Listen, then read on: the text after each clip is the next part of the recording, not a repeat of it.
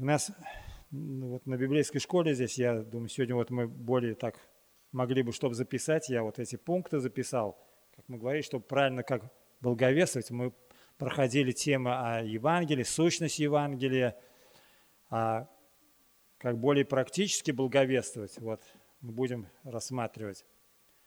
Значит, первое, что мы говорили в прошлый раз, мы должны Евангелие начинать с плохой новости. Евангелие переводится как благая весть, добрая весть, хорошая новость, да? Но апостол Павел, который, хотя и не был в числе 12 учеников апостолов, но он Евангелие принял, как он пишет в 1 Коринфянам 15 главе, от самого Господа Иисуса Христа. И это даже называется, что Бог продублировал Евангелие, то Евангелие Иисуса Христа, которое записали там апостол, да, Матфей, там Марк, евангелист Иоанн, апостол Лука, спутник апостола Павла, врач возлюбленный, который, ну, как по преданию считается, что он даже в числе 70 учеников был. Вы знаете, у Христа, кроме 12 апостолов, еще было 70 учеников. Возможно, он был в числе 70 учеников. Но апостолу Павлу Иисус Христос особо явился, уже воскресший Господь, когда Он гнал церковь, и на пути в Дамаск Он ему явился и призвал его быть апостолом язычников. И он ему открыл это Евангелие. Бог может ну, как бы, ученики там три с половиной года учились он, с Иисусом Христом, да, и как апостол Павел говорит, что они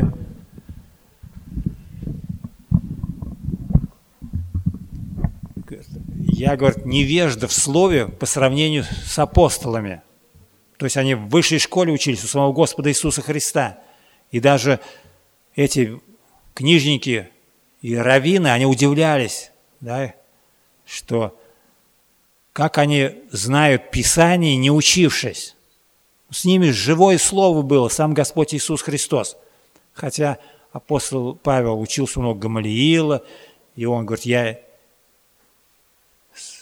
не, не, не невежда против апостолов, да, но более как бы богат в познаниях, но по сравнению с ними невежда в слове – и вот, тем не менее, Бог может ему самым чудесным образом открыл это Евангелие, что Бог может, ну, одно дело учиться, как бы вот, постепенно а другое дело, что мог и сразу вложить ему это Евангелие и в ум и в сердце. Ну, откровение – это Божья тайна, но суть в том, что он Евангелие самого Иисуса Христа принял, и этим как бы Бог продублировал Евангелие. Одно дело Евангелие апостолов, которые были живы с Иисусом Христом, и другое дело апостол Павлу открылся, который не был в числе 12, и он тоже получил Евангелие. И мы знаем, что он тут же начал благовествовать в Дамаске,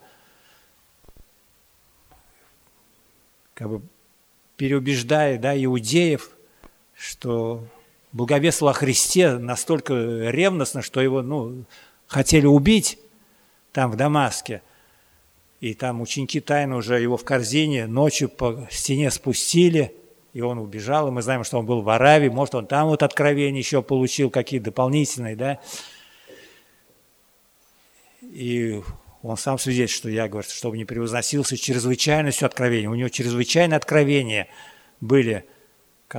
Например, о церкви евангелист очень мало упоминает, что церковь только, ну, вкратце там, да, если вот не послушает тебя там и двух-трех братьев, скажи церкви, и я создам церковь мою, да, Христос говорил, врата дня дальше. И все, а, учение церкви более полно открыл апостол Павел Иисус Христос. И он уже это учение о церкви изложил вот, ну, в своих посланиях, особенно вот самое высокое такое послание о церкви, это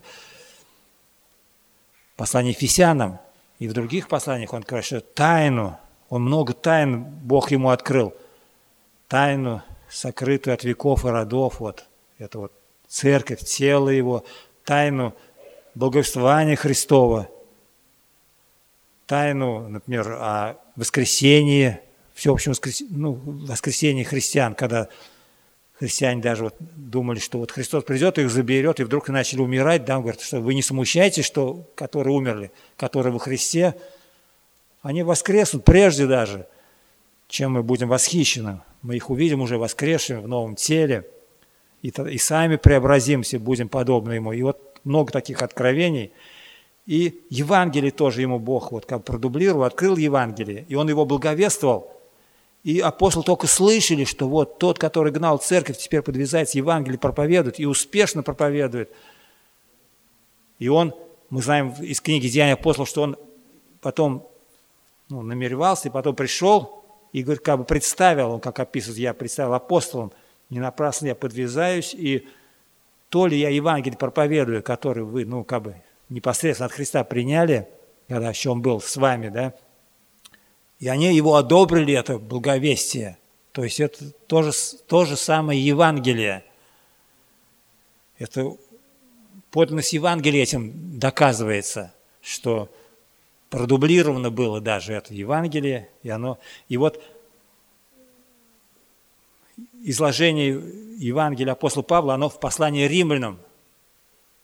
Послание римлянам – это Евангелие в чистом виде. И в первые 11 глав как раз вот Евангелие он излагает – а дальше уже практическая часть, как применение этого Евангелия. И вот в этой доктринальной части он Евангелие, изложение Евангелия, он говорит, я уже давно вам желал это благовестие представить римской церкви, но обстоятельства не, этому не способствовали. И он им как бы это уже Евангелие письменно им послал в послание. Когда, говорит, приду, если воля Божия благопоспешит, чтобы поделиться как бы утешиться верою общую, вашей и моей. Потому что ну, римская церковь, она не от Павла да, а образовалась, а, видимо, от тех, которые День Пятидесятницы из Рима там написано были тоже, да, которые слышали это Евангелие и принесли его. Но апостолу Павлу была особая э, миссия. Мы знаем, что он в Рим попал уже только в вузах, когда его как римского гражданина, когда он потребовал суда Кесарю, да, его в дом Кесаря. И этим он мог благовествовать в доме Кесаря. И многие, мы знаем, обратились через его вот, проповедь Евангелия в доме Кесаря. И вот он изложение этой благой вести начинает с плохой вести. И мы тоже должны Евангелие начинать с плохой вести. В чем заключается плохая весть? Да? Что грядет гнев Божий на всякое нечестие, что гнев Божий, он, как вот написано в Евангелии, что в стране тени смертной свет воссиял, когда ну, Христос вот, ну, в Галилее языческой начал проповедовать. Об этом пророк Исаия как предсказал, да, за 700 лет еще, что вот прежнее-то время умолило землю Нефалимову, Завулонову, там ну, на самом краю, как бы сказать, они государства, и там вот язычники теснили и поселялись среди них, да. В Галилее тоже произошло слово от галлов, которые некоторые пришли там из Европы, поселились тут, и Галатии тоже от слова галлы произошло. И в этой стране, в Галилее языческой, бы сиял свет, что там больше всего. Иисус и жил там в Назарете, в Галилее, и проповедь начал там именно Евангелие благовествовать. И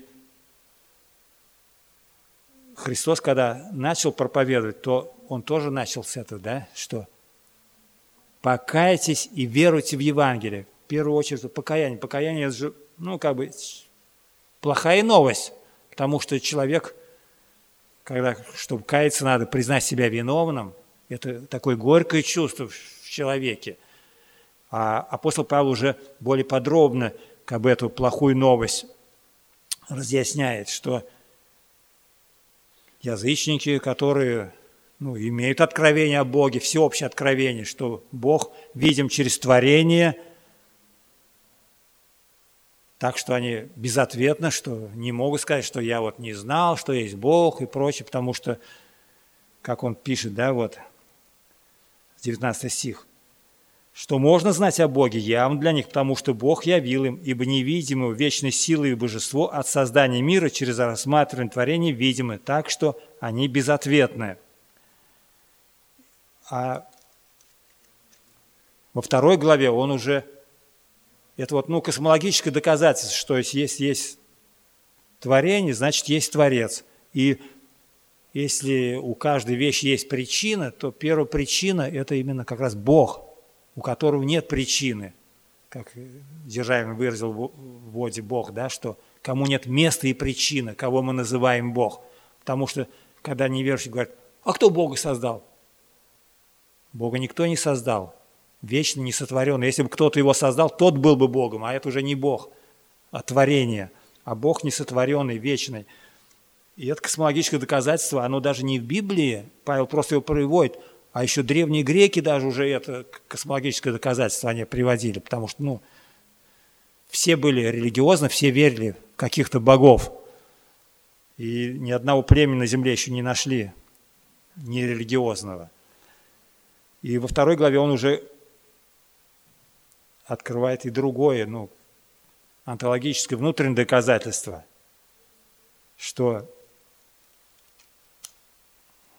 вот во второй главе с 14 стиха читаем. «Ибо когда язычники, не имеющие закона, по природе законы делают, то они, имея закон, не имея закона, они сами себе закон. Они показывают, что дело закона у них написано в сердцах, о чем свидетельствует совесть их и мысли их, то обвиняющие, то оправдывающие одна другую. В день, когда по благословению Бог будет судить тайные дела человеков через Иисуса Христа. То есть он говорит, вот внутреннее доказательство, у каждого есть совесть, она говорит – одобряет за добро, осуждает за зло, это уже второе вот внутреннее доказательство, онтологическое. И есть еще ну, телеологическое, целеполагающее, то есть все взаимосвязано в этом мире. Это говорит о премудрости Божьей. Но здесь вот упоминал апостол Павел закон, то есть выше он говорил о иудеях, которые имели закон. Говорит, в чем преимущество у них, да? то, что им верено Слову Божие. Вот Слово Божие, этот закон, это особое откровение.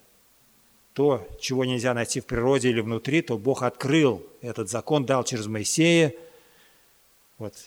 Потом еще мы знаем, что многократно, многообразно через пророков говорил, и это слово, оно записано, мы имеем это слово. И вот Евангелие с плохой новости начинает, что написано в 18 стих, «Ибо открывается гнев Божий с неба на всякое нечестие и неправду человеков, подавляющих истину неправдою». Вот гнев грядет на нечестивых, что они подавляют эту истину Божью. И мы знаем, что эта вот, ну, ложь в этом мире, она все возрастает, и разные гипотезы создают э, теории, только бы не библейское откровение и не всеобщее это откровение. Но, говорит, не извините этот человек, потому что это Бог открыл все явно. И вот когда мы плохую новость эту изложим, еще в чем заключается плохая новость?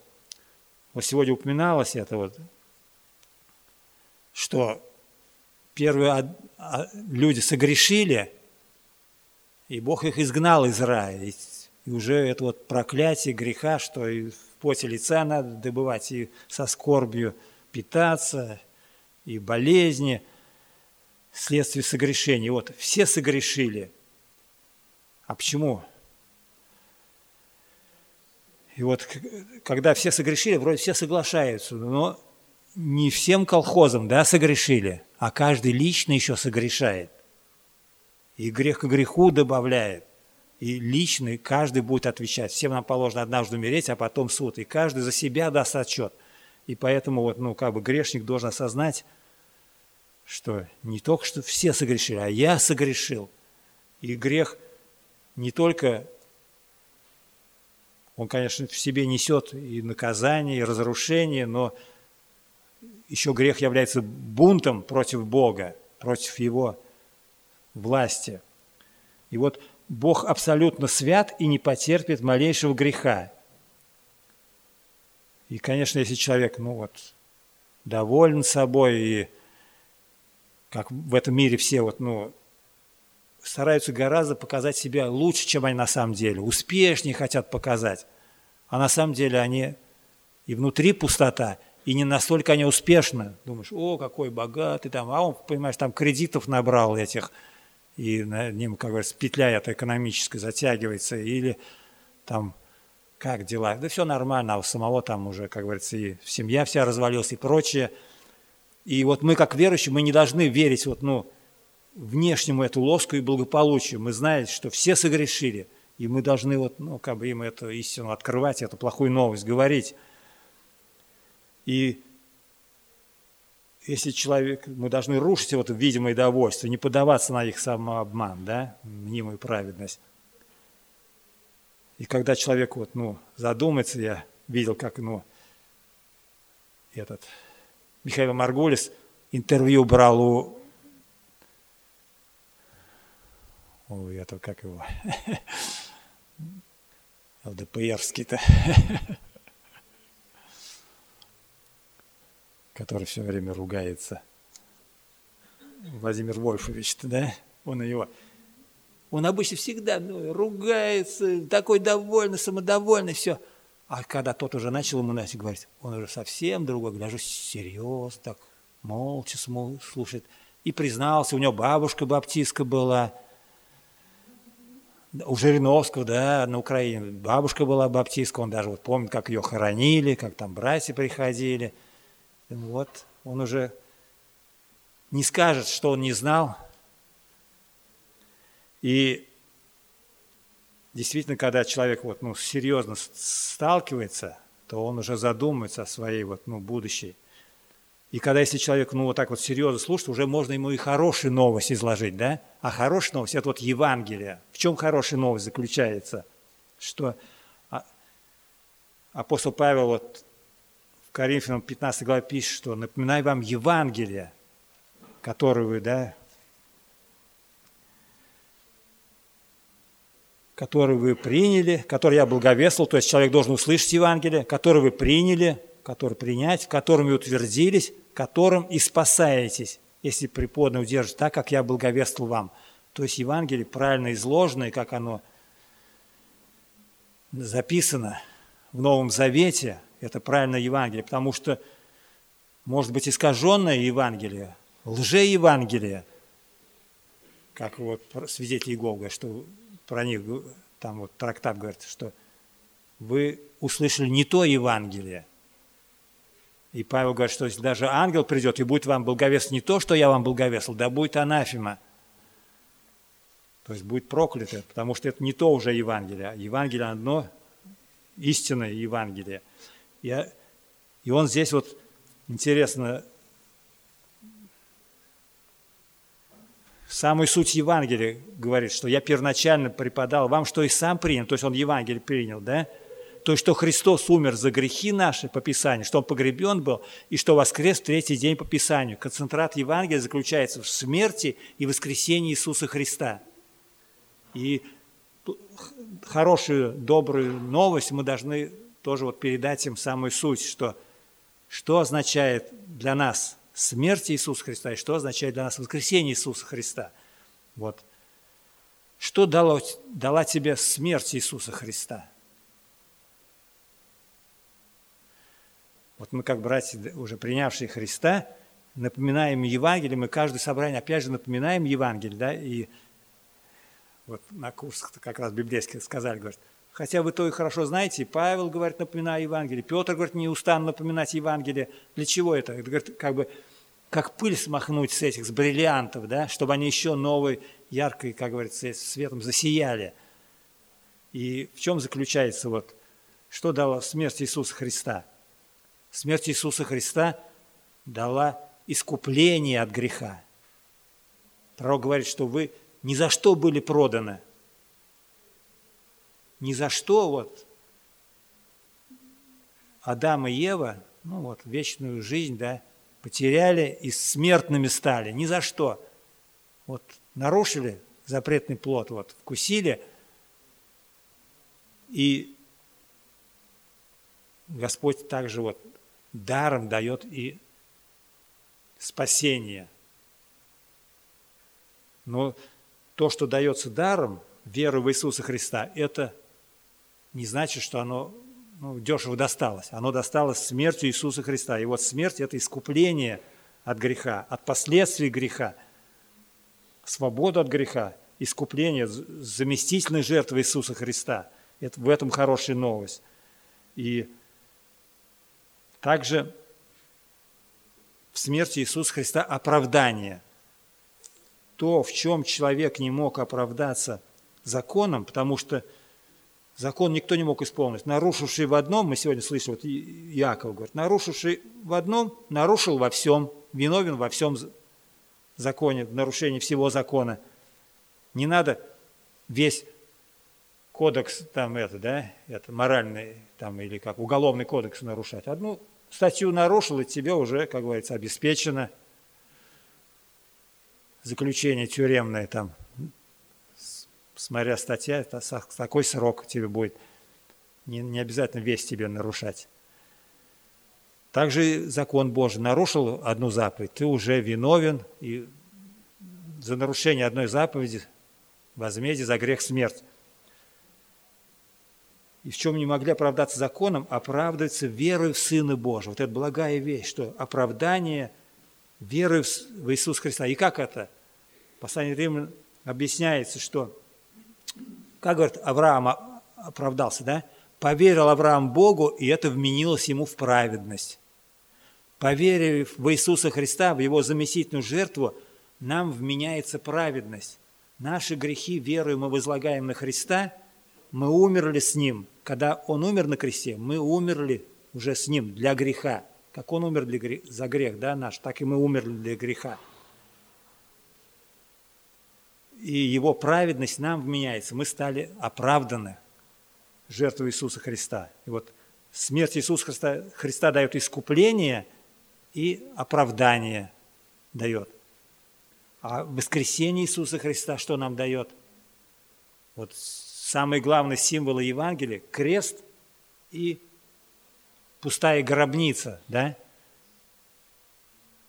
В Иерусалиме, ну, на протестантской Голгофе, там это вот, ну, пещера, вход в пещеру, туда входишь, там вот, ну, выщен как гроб, это, когда обратно выходишь, там надпись такая, да, его нет здесь, он воскрес, пустая гробница – и вот воскресенье что дало воскресенье?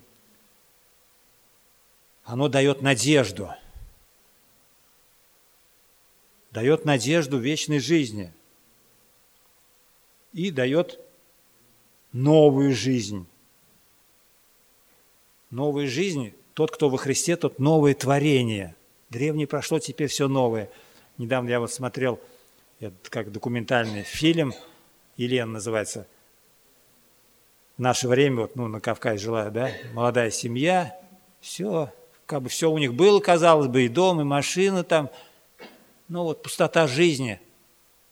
И на основании этого какие-то конфликты, видимо, она уж ходила к матери, потом еще раз и сказала, что я все, ушла, больше не приду. И он понял, наверное, что это все действительно будет, все. И она, когда ехала мимо его дома, он ее остановил, говорит, мы, говорит, вместе уйдем, мы вместе будем. И у него две гранаты, и выдернул чеку. Все, и она бросила от него, он бросил гранату, в общем, подзорвал ее и себя. А в результате, значит, у нее там получилось, что, в общем, и руку, и ногу не ампутировали. И она, когда лежала, конечно, она взмолилась, Господи, вот, ну, ради детей, дар, чтобы мне вот жизнь выжить. И Бог услышал, говорит, я даже не сказал, что если ты есть, хотя до этого, ну, как неверующая была. И Бог ее спас, и она 9 дней была, ну, как бы в коме там, это вот, в реанимации, ну, на девятый день очнулась она. И там Бог дал ей выжить, и она говорит, что вот я ощущала, ну, пустоту в сердце, смысла жизни не было – а когда начала уже вот жить, она тоже говорит, и что я вот, ну, просил, да как я могу теперь вот детям, вот руки нет, ноги там нет. Тоже как бы дьявол, говорит, не оставлял вот, ну, до последнего. А потом стали верующие, благовествовать, от Евангелия принесли, говорит, неверующие приходили, ой, да что к тобой, да как ты будешь, ты все такое. А верующие, говорит, ничего не сказали, говорит, слава Господу, Господь тебе дал жизнь, и что еще там благословит, и все.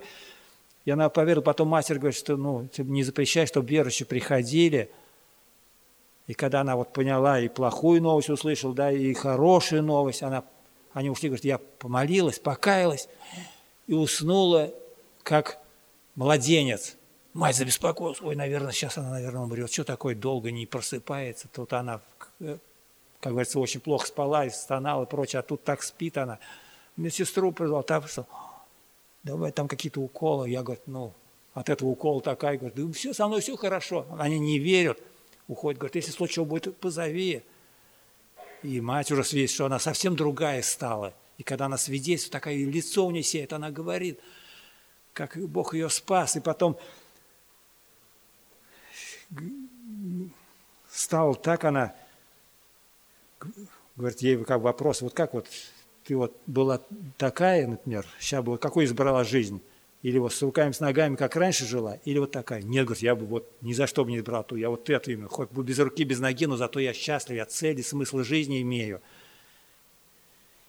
И очень такая счастливая, я говорю, ну, редко такого счастливого лицо увидишь, радостное.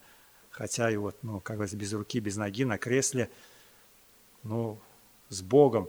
И вот Бог дал новое сердце, совсем другая она стала.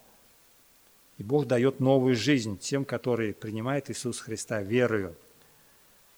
Тот, кто во Христе, тот новая тварь. Древнее прошло, теперь все новое, в Коринфянам написано, да? И кроме того, воскресенье дает еще надежду на личное воскресенье, что после смерти мы воскреснем в день пришествия Иисуса Христа за своей церковью. Те, которые доживут до пришествия, они в мгновение ока изменятся и получим тела, наши тела изменятся. Это греческое слово метаморфоза, как вот, как из гусеницы бабочка получается, да?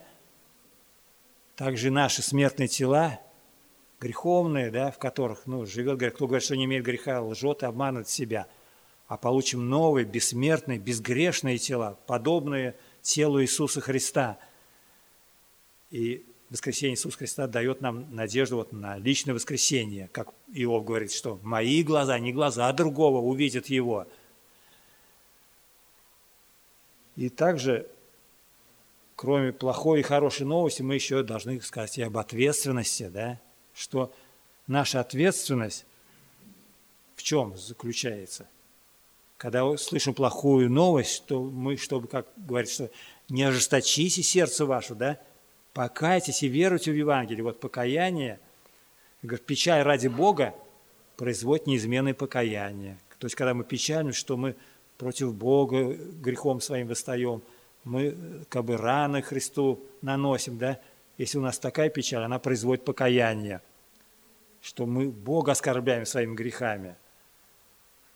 И также ответственность в том, что каждый человек понимает, а, что принять Христа, ага, надо кресло-то с кресла это, с трона слезть, да, в сердце, а чтобы Христа, Христос был на троне моего сердца. И это необходимо. Почему мы называем Господь Иисус Христос? Господь, Он господин, управитель, должен быть нашей жизнью управлять. И в этом наша ответственность.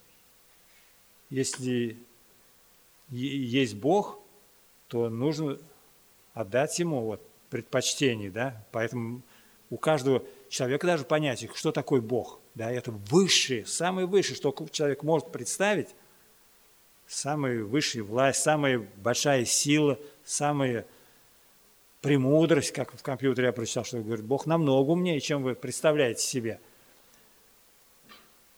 И чтобы мы веровали в того, кого Он послал, то есть в Иисуса Христа.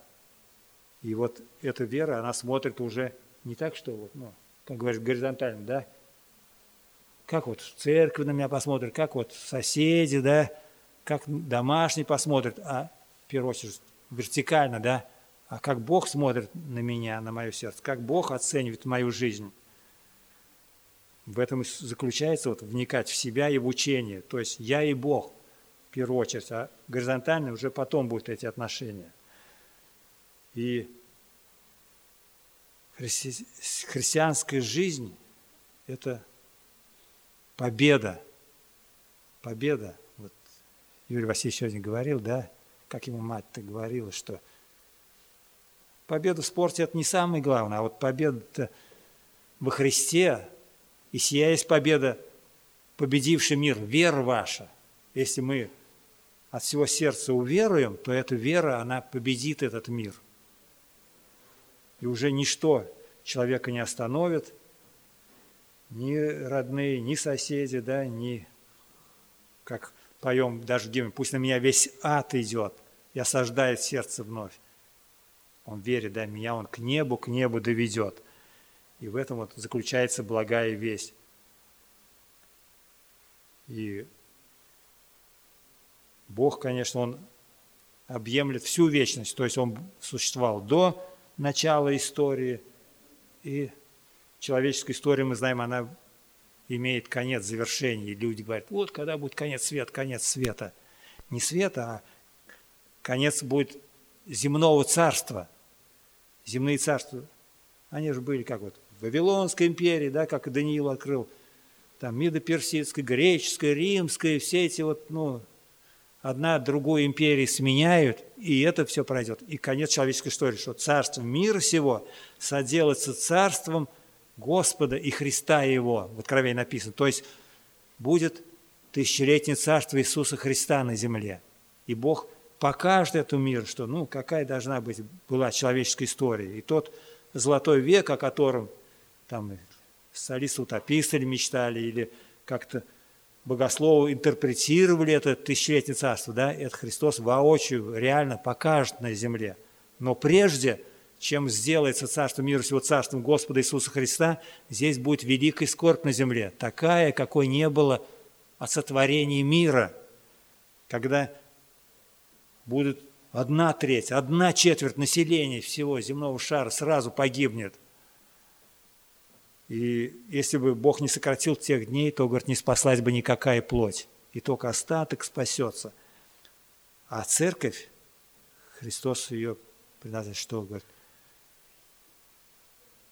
как вы сохранили слово терпения мое, то я сохраню вас от годин искушения, который грядет на всю вселенную. Бог обещает церковь восхитить, то есть поднять, вознести ее от этого мира, когда здесь будет великая скорбь. Она не такая уж длинная будет, 7 лет, да, но это, как говорится, бывает один день, то, что в один день такое великое, что за всю историю столько не, человечества не бывало. И поэтому апостол Петр постоянно говорит, что спасайтесь от рода сего развращенного.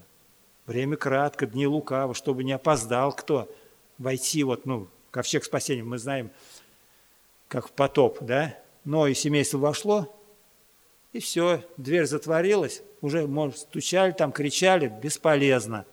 А ну и проповедовал, 120 лет строил и проповедовал, что будь потоп.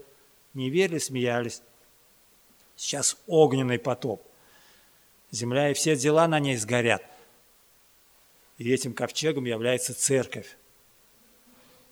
Вот, друг, иди в церковь живую, храм Божий, и ты в ней найдешь. Да? Вот, иди, иди, потому что это как ковчег спасения в церковь. Спасешься от годины искушения, который грядет на всю вселенную. И это и тоже есть благая весть.